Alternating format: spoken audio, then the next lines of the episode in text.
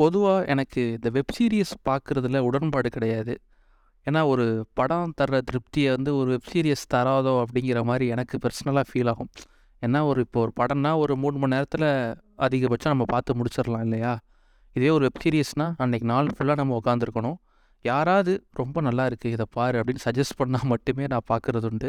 அப்படி எனக்கு என் ஃப்ரெண்டு சஜஸ்ட் பண்ண வெப் சீரிஸ் தான் இந்த ஃபர்ஸி. அது எப்படி இருந்தது அப்படிங்கிறத நான் உங்கள்கிட்ட இப்போ நான் ஷேர் பண்ணுறேன். அதாவது இந்த படத்தோட ஸ்டோரி என்ன அப்படின்னா, ஒரு ஆர்டிஸ்ட், அதாவது எந்த அளவுக்கு ஒரு பயங்கரமான ஆர்டிஸ்ட் அப்படின்னா, ஒரிஜினல் டிராயிங் இருக்கும்ல அதையே அப்படியே அட்லிஃபைடு பண்ணி டூப்ளிகேட்டாக மாற்றி எது ஒரிஜினலு அப்படிங்கிறத ஒரிஜினலாக வரைஞ்சவனையே கண்டுபிடிக்க முடியாது. அந்த அளவுக்கு வரையக்கூடிய ஒரு திறமையான ஆர்டிஸ்ட்டு தான் நம்ம ஷாஹித் கபூர். அவர் தான் இந்த படத்தோட ஹீரோ.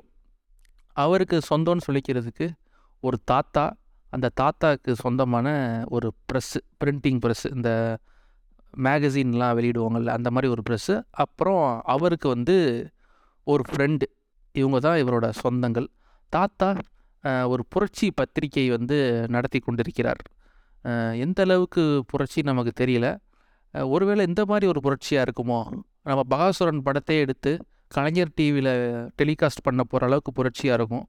அப்படி இல்லை அப்படின்னா மாணவர்களுக்கு மத்தியில் உயரிய கொள்கையான இந்துத்துவ கொள்கைகளை பரப்பி மாணவர்களை முன்னேற்ற பாதைக்கு வழிநடத்துகிற, அதுவே கலைஞர் டிவியில் டெலிகாஸ்ட் பண்ணுற ஒரு புரட்சியாக இல்லாமல் இருக்கணும் அப்படின்னு நான் நினைக்கிறேன்.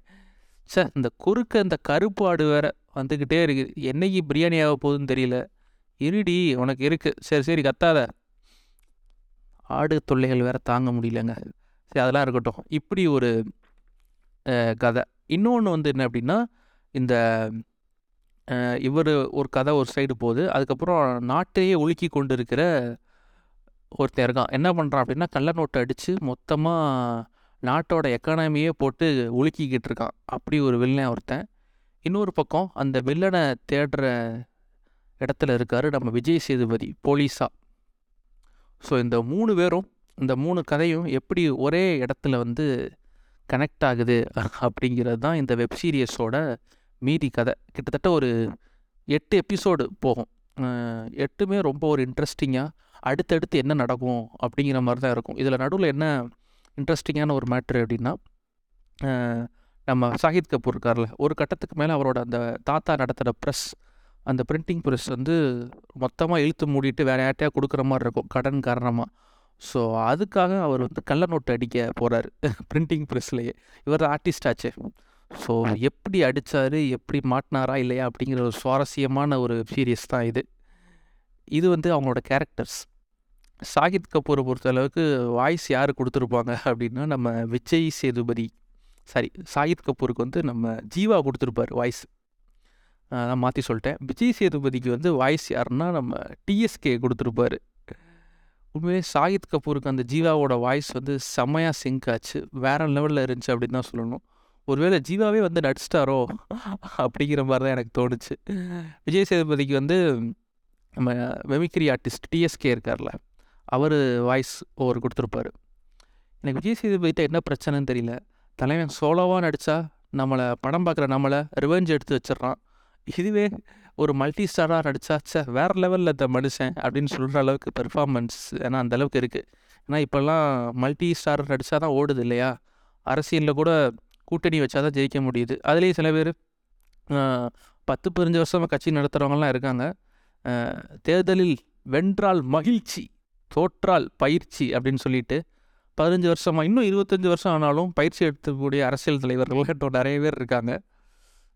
ஆனால் என்னென்ன, ஐயோ என்னென்ன சட்டைலாம் கிழிஞ்சிருக்கு, ஐயோ வேட்டி டவுசர்லாம் கூட கிழிஞ்சிருக்கு, ஓ எங்கேருந்துனே வரீங்க, ஈரோடு கிழக்கா, ஓகே ஓகே போங்கண்ணே போங்கண்ணே போயிட்டு வாங்க. இந்த அண்ணன் நம்ம அண்ணன் தான், நம்ம ஃப்ரெண்டு தான், பாட்காஸ்ட் பேசிகிட்டு இருக்கேன் அடிக்கடி கிராஸ் ஆகுறாரு. சரி விடுங்க, இது ஒரு பக்கம் இருக்க. விஜய் சேதுபதியோட பெர்ஃபார்மன்ஸ் பற்றி நம்ம சொல்லணும் இல்லையா? அதாவது மனுஷன் ஹேட்டர்ஸே இல்லாமல் இருந்தார். என்னைக்கு இந்த அயன்மேனுக்கு வாய்ஸ் கொடுத்தாரோ அன்னைக்கு பிடிச்சது சனியை அப்படிங்கிற மாதிரி இல்லை நம்ம நினச்சிட்ருக்கலாம். அந்த அயன்மேன் அந்த சினிமாட்டிக் யூனிவர்ஸ் இருக்குல்ல, மல்டி அதை வந்து மொத்தமாக அழிச்சு விட்டது தானோஸ் அப்படின்லாம் நினச்சிட்டு இருக்காங்க. ஆனால் அது மொத்தமாக ஊற்றி மூடினது நம்ம விஜய் சேதுபதியோட வாய்ஸ் மட்டும்தான், ஒன் அண்ட் ஒன்லி அவரோட வாய்ஸ் மட்டும்தான். சரி, இது ஒரு பக்கம் இருக்க, அவரோட நடிப்பில் சும்மா அசால்ட்டாக ஸ்கோர் பண்ணிட்டு போகிறாரு. ஆனால் எனக்கு என்னமோ ஜீவாவே வந்து நடிச்சிருந்தா இன்னும் நல்லா இருந்திருக்குமோ அப்படின்னு தோணுச்சு அந்த சாஹித் கபூர் கேரக்டருக்கு. ஏன்னா அந்தளவுக்கு ரொம்ப ரியலிஸ்டிக்காக இருந்துச்சு அவர் பேசுகிற அந்த ஸ்லாங்கு எல்லாமே. அந்த சிவா மனசில் சக்தியில் பேசுவார்ல, ஒரு வைப் இருக்கும்ல, அந்த வைப்பில் எனக்கு இருந்துச்சு. இவர் நம்ம ஷாகித் கபூருக்கு ஒரு கேர்ள் ஃப்ரெண்டும் உண்டு, அது ஒரு தனி ஒரு ட்ராக்கு போகும். அந்த கேர்ள் ஃப்ரெண்டு கொஞ்சம் பணக்கார கேர்ள் ஃப்ரெண்ட், இவர் கொஞ்சம் ரொம்ப லோயர் மிடில் கிளாஸில் தான் இருப்பார். லவ் பண்ணிகிட்டு இருப்பாங்க. ஆனால் அந்த அம்மா என்ன பண்ணிடும், உனக்கு வந்து லக்கே இல்லை, நீ வந்து நல்லா பையனாக தான் இருக்க, பட் ஆனால் நீ வந்து நியூசிலாண்ட், சவுத் ஆஃப்ரிக்கா, RCB இவங்கள விட மோசமான ஆல்ரெடி, அந்தளவுக்கு உனக்கு லக்கு வேறு லெவலில் இருக்குது அப்படின்னு அது ஒரு காரணமாக காட்டி இவரை பிரேக்கப் வேறு பண்ணி விட்டு போயிடும். RCBட்டோட தான் ஞாபகம் வருது. என்ன தான் RCB யூனிஃபார்மை மாற்றி கெட்டப்பெல்லாம் மாற்றி உமன்ஸ் டீமில் இப்போ பார்ட்டிசிபேட் பண்ணாலும் அங்கேயும் தோத்துட்டு தான் வராங்க. Sir, never ending love story தான் போல்.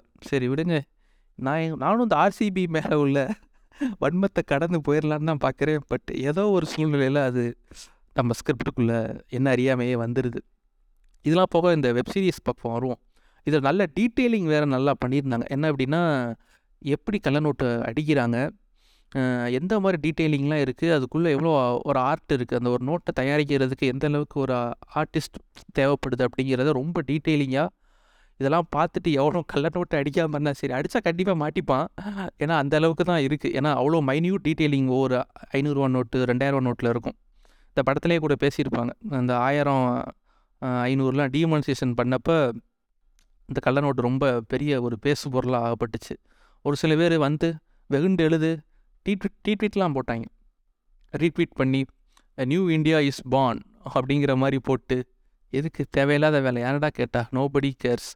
நீங்கள் 500, 1000 தடை பண்ணிட்டு உட்காந்துருக்க, ஆனால் அவன் அங்கே ஆஸ்பத்திரிலையும் அங்கங்கே ATM வாசல்லையும் நின்று அதெல்லாம் நம்ம பார்த்துருக்கோம். அதெல்லாம் கண்டுக்காமல் நீ வீட்டில் உட்காந்து ஏசி ரூமில் ட்வீட் பண்ணிட்டு போயிடுவேன், 500, 1000லாம் செல்லாது, இனிமேல் இந்தியா வல்லரசு ஆயிரும் அப்படின்ட்டு.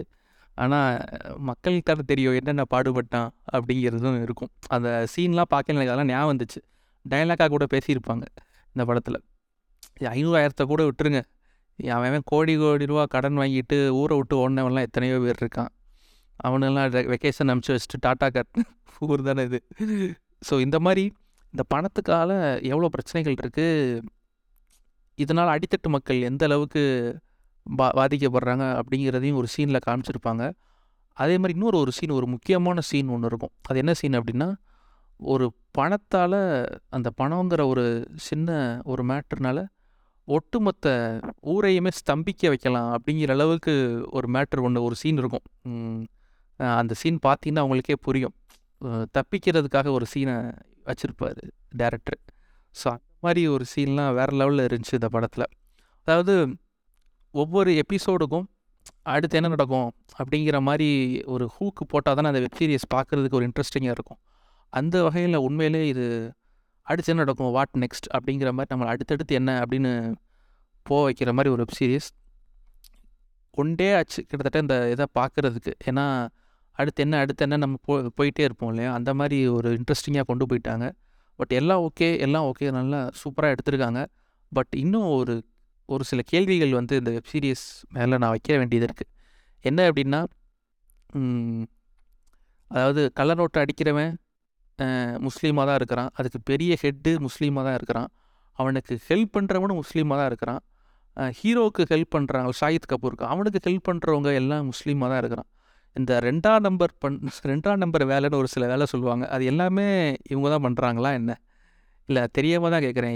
ஆல்ரெடி தாடி வச்சு தொப்பி வச்சாலே, சார் நீங்கள் எங்கே சார், ஆப்கானிஸ்தானா பாகிஸ்தானாங்கிற ரேஞ்சுக்கு தான் பார்த்துட்ருக்குறானுங்க. ஆல்ரெடி இஸ்லாமோஃபோபியா சும்மா பூந்து விளாண்டுட்டுருக்கு. நம்ம பிரெட்டில் ஜாமை தடவுற மாதிரி ஈஸியாக இந்தா தடவிட்டு போ இஸ்லாமோஃபோபியாகிற மாதிரி தடவிட்டுருக்காங்க. இதில் வெந்த புண்ணில் வேலை பாய்ச்சுற மாதிரி இப்படி ஒரு நிறையா காட்சிகள் எனக்கு பார்க்கல அப்படி தெரிஞ்சிச்சு. சும்மா நீங்கள் படமாக பார்த்தீங்கன்னா நல்லா இன்ட்ரெஸ்டிங்காக இருக்குது, சூப்பராக இருக்குது அப்படின்னு தோணும்.